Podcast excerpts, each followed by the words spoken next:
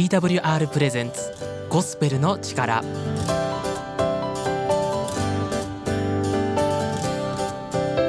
皆さんいかがお過ごしでしょうか？これからの時間はゴスペルの力です。TWR の鈴木がお送りします。皆さんお元気でしょうか？最近すごく蒸し暑いですよね。収録している今日もですね先ほどゲリラ豪雨みたいなのがねものすごい一瞬降ったんですよ。それでね蒸し暑いです。皆様も体調の方ぜひお気をつけください。ゴスペルの力では皆様からのお便りをたくさんお待ちしています。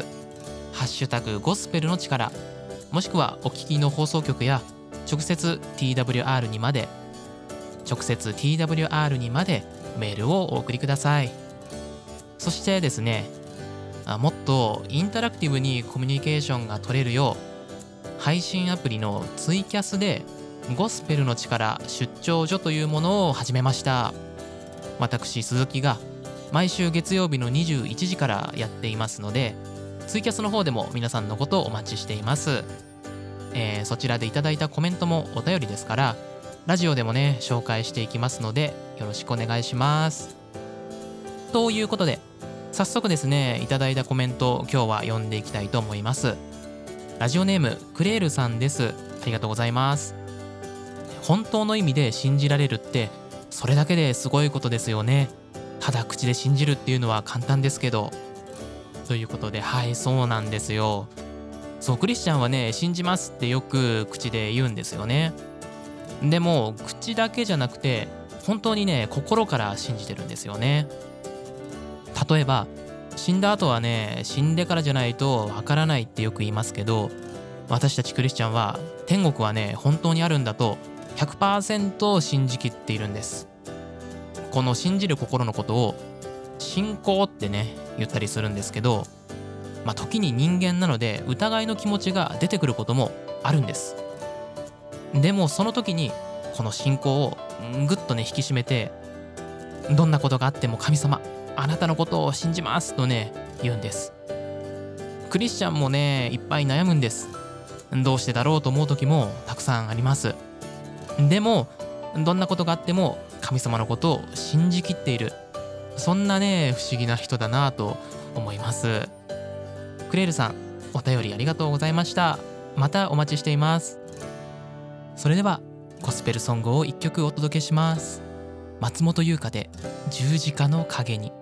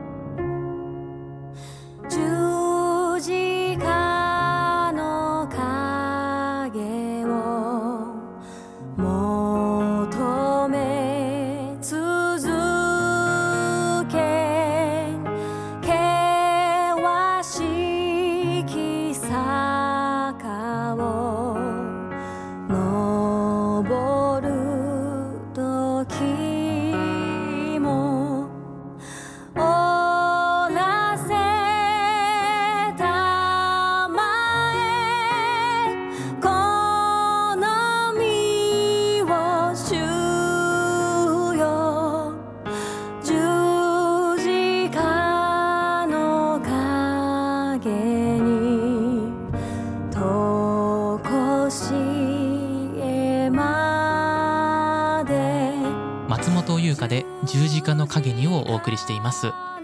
曲へのご感想もハッシュタグゴスペルの力でお送りください。続いては聖書からのメッセージをお送りします。本日は久しぶりですね。福音落語をお送りします。平島のぞみ牧師で福音落語里帰りです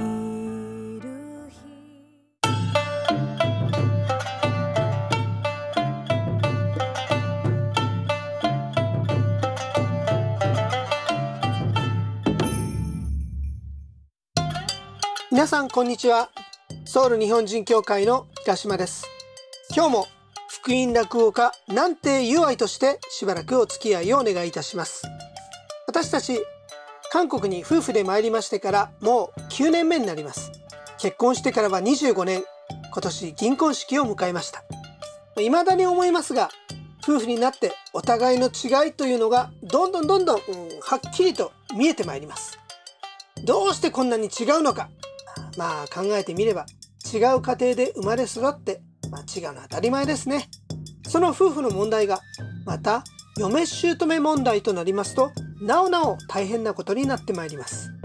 今日はそんな嫁姑そして親子の情をテーマにしました里帰りという落語に神様の愛の香りを漂わせながらお届けしたいと思います。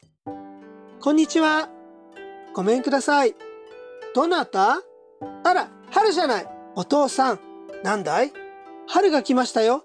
何？春が来た？春が来た。どこに来た？里に来たのよ。おお、春か。よく来たな。バスで来たのか？何？歩いてきた。暑かったろ？元気だったか？一人娘のお前が嫁に行っちまって、後にはお母さんと二人きりだろ？何にも話すことなんかありゃしない。お母さん毎日お前のことばっかり言ってるんだよ。春は起きたかしら？春はトイレ行ったかしら？春はご飯食べたかしら？そんなことばっかりなんだ。何言ってんのよ。お父さんがそんなことばっかり言ってるの。この間も朝からお父さんいなくなっちゃって、帰ってきてからどこ行ってたの？って聞いたら、お前の家のそばまでお前の様子を見に行ってたんだって。行ったんだったらお邪魔してご挨拶ぐらいしてくればいいのに、上がりもしないで家の周りをぐるぐる歩いてたら、おまわりさんに泥棒と間違えられたんですって。牧師のくせにねバカバカしったらあらしないわ。いや私だってお邪魔したいとは思ったんだけどね。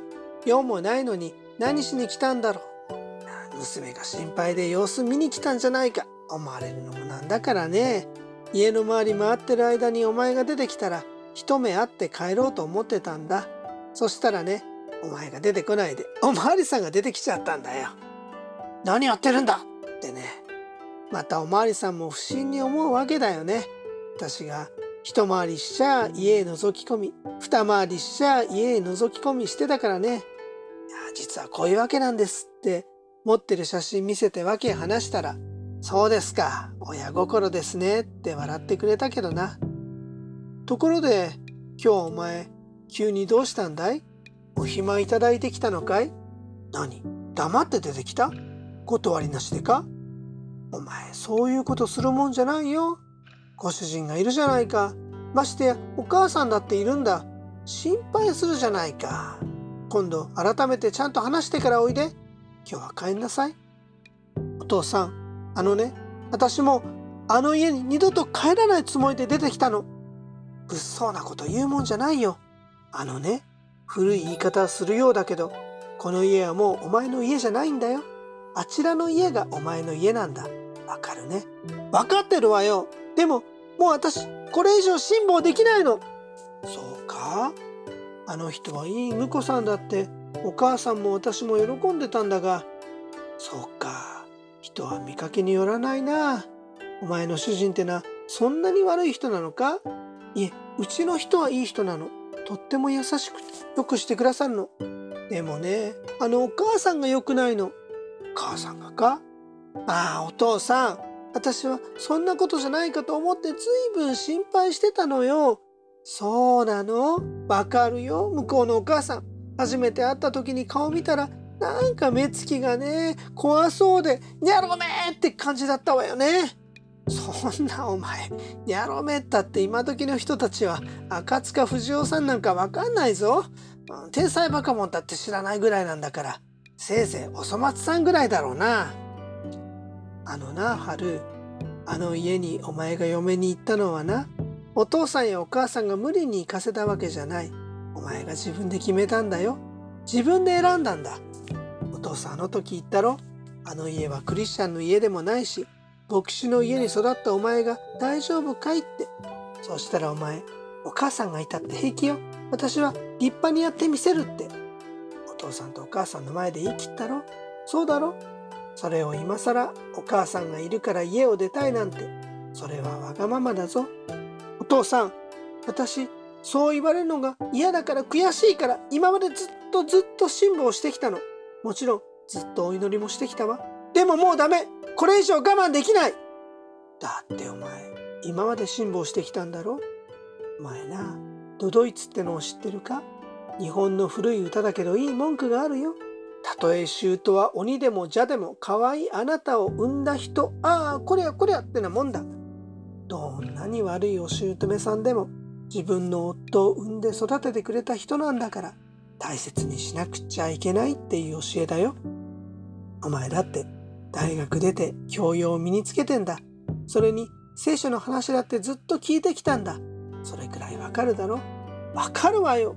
だけどね、朝から晩まで皮肉言われたり嫌味言われたり、ご飯の炊き方だってそうなのよ。硬いご飯じゃ食べにくいだろうと思って柔らかく炊いたら私は病人じゃないんだよ。こんなおかゆじゃ体が持たないよっていうのよ。じゃあって固めに炊いたら、親このご飯は水を入れずに炊いたのかいっていうの。味噌汁を塩分控えめにと思って薄めにしたら、このお湯には色がついてるね。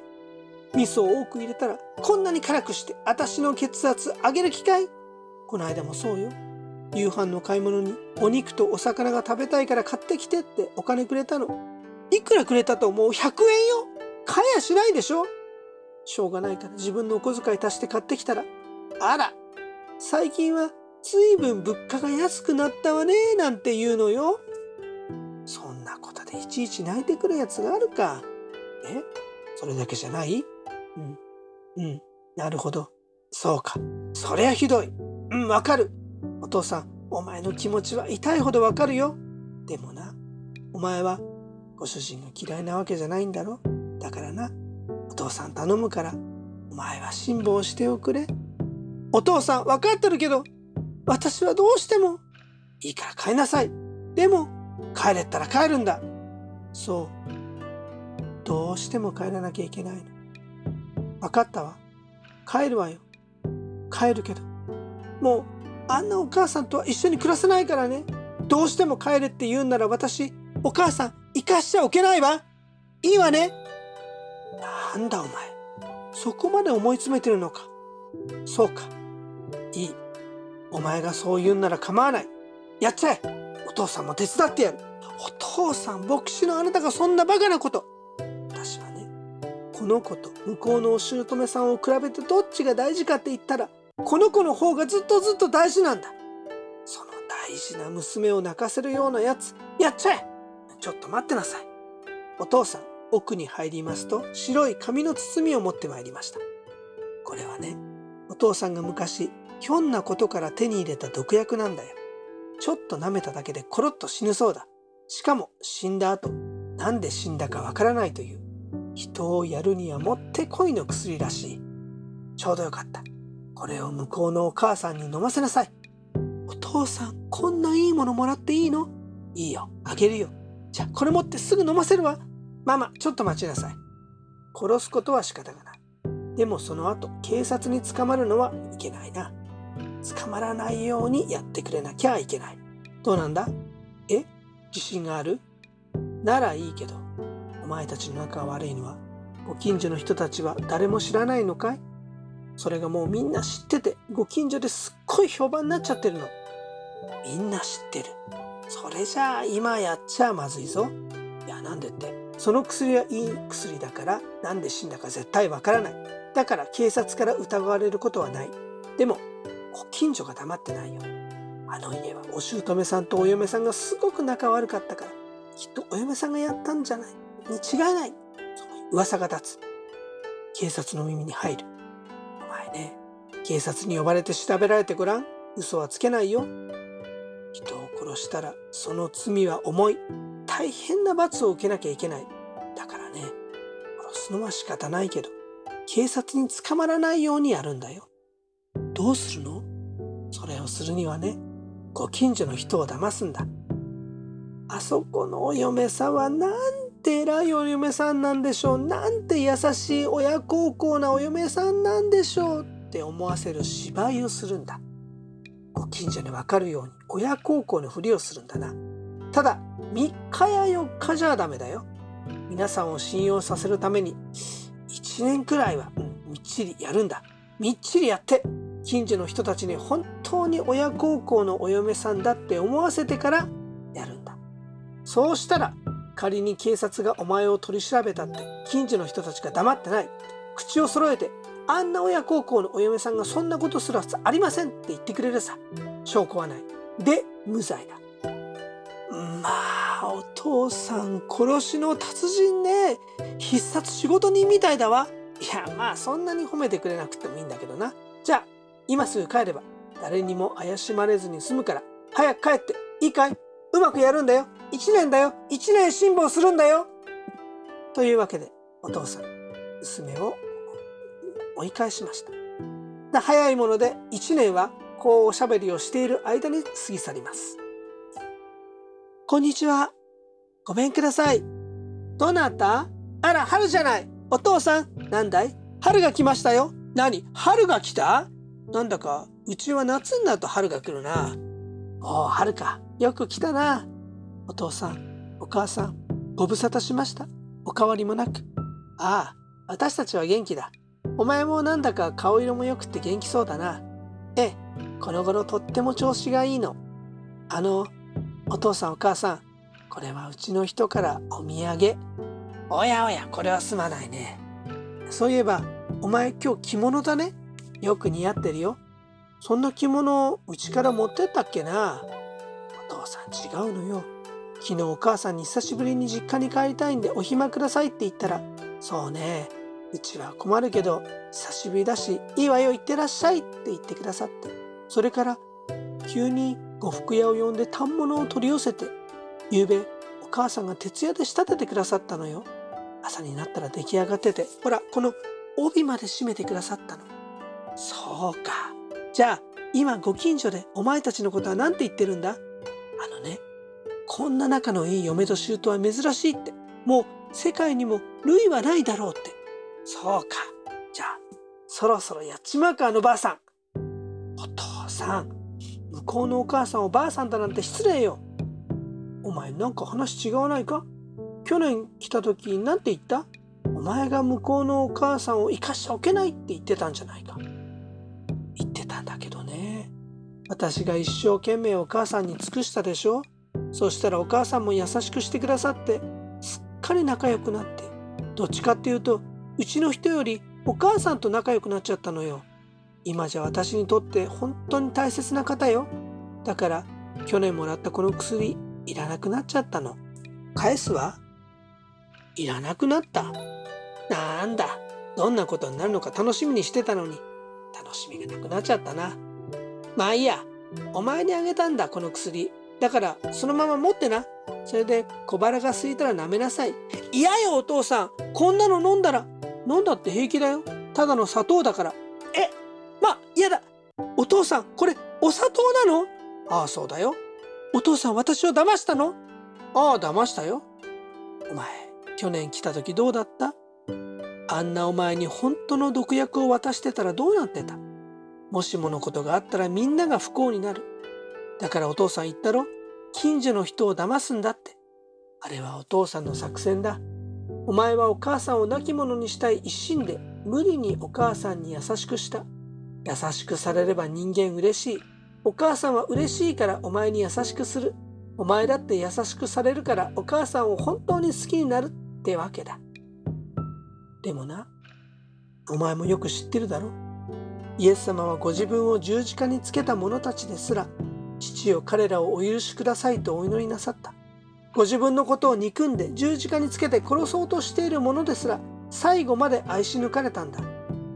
お前が嫁いでからお父さんとお母さんはお前にもそんな人になってほしくてずっとお祈りしてた。そしてお前にもあちらのご家族皆さんにも幸せになってほしかったでもお父さんそんなこと分かってる分かってる簡単なことじゃないってこともよーく分かってる私たちの罪だ。実はお父さんもお前と同じような経験があるんだ。えお父さんが？うん。お父さんが昔まだ牧師になるどころかイエス様も信じてなかった頃どうしても許せない人がいたんだ。会社の上司だったんだけどな。それこそ殺してやりたいくらい憎かった。その時お母さんのお父さんお前のおじいさんに相談に行ったら同じように薬をくれた。その薬を使うためにお父さん1年間死んだ気になってその上司に仕えて尽くした。徹底的にな。お父さん。そうやって1年経ったらその上司に対する憎しみがすっかり消えてしまった。そしてその人との関係もすごくうまくいくようになった。その話をおじいさんにしたらおじいさんもイエス様の話をしてくれたんだ。そしてお父さんの罪のことその罪の許しのためにイエス様が十字架で死なれよみがえってくださった話をしてくれたんだ。そうでしたね。そんなこともありましたね。その時おじいさんがくれた薬ってのもやっぱり砂糖だった。お父さんはその話を聞いて心の底から悔い改めてイエス様を信じてとうとう牧師にまでなったってわけなんだ。そうだったの。そうだったわ。小さい頃から何度も何度も聞いてきたはずなのに。イエス様はご自分を十字架につけた人たちのことを愛してお祈りされたのよね。私みたいにお母さんのことを殺しちゃいたいなんて考えてた者のことも愛して十字架にかかってくださったのよね。イエス様ごめんなさい。お父さんお母さんごめんなさい。そしてありがとう。いいんだよ。お前とお前の家族みんなが幸せになってくれさえすればイエス様だって喜んでくれる。お父さんもお母さんも幸せさ。そうよ。本当によかったわ。ところでお前なんだか頬がふっくらしてきたようだけどもしかしておめでたじゃないの？実は今夜月なの。そうか。じゃあ明日にでも孫の顔が見られるかな？いやーねお父さんまだまだ先よ。なんだそうか。本当にお父さんたら。でもお父さん改めて本当にありがとう。だけど私が途中で我慢できなくなってこの粉をお母さんに飲ませていたらどうなってたのかしら。そりゃ何ともならないさ。ただの砂糖なんだから。でもよかったな。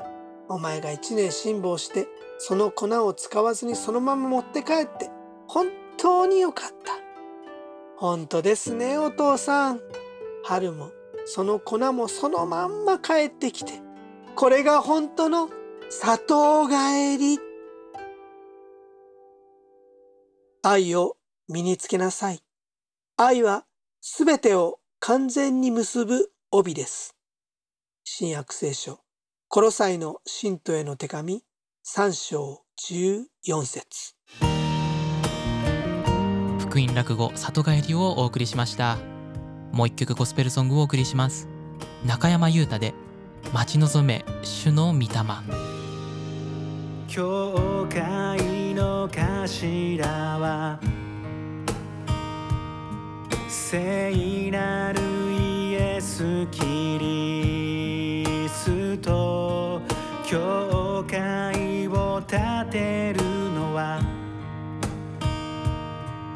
主の御霊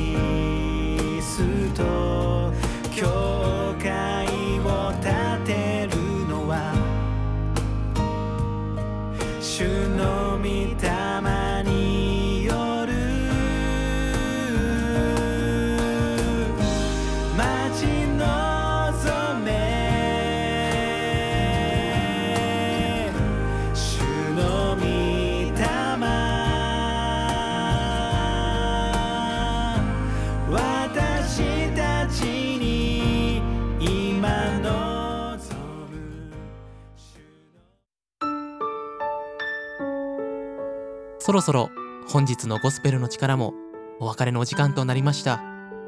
今日も聞いてくださりありがとうございます。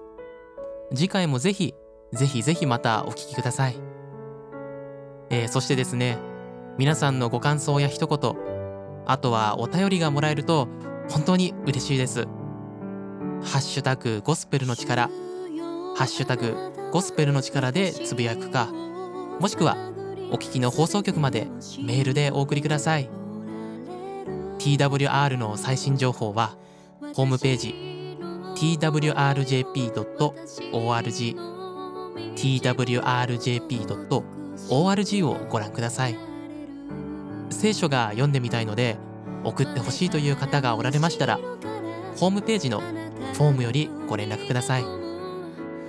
また各種 SNS でも情報を発信しています。インスタグラム、ツイッター、フェイスブックで TWR ジャパン TWR ジャパンと検索してフォローの方よろしくお願いします。また番組をもう一度聞きたい聞き逃したという場合は Apple Music もしくは Spotify のポッドキャストでアーカイブを聞くことができます。そちらでゴスペルの力でぜひ検索してみてください。また TWR は希望の女性たちという番組もしています。こちらはですね女性目線でいろいろなお悩みを話したり聖書はそういう時どう言っているのかという深掘りをしたりしています。YouTube で TWR 希望の女性たちで検索してみてそちらもぜひ聞いてみてください。それではまた次回お会いしましょう。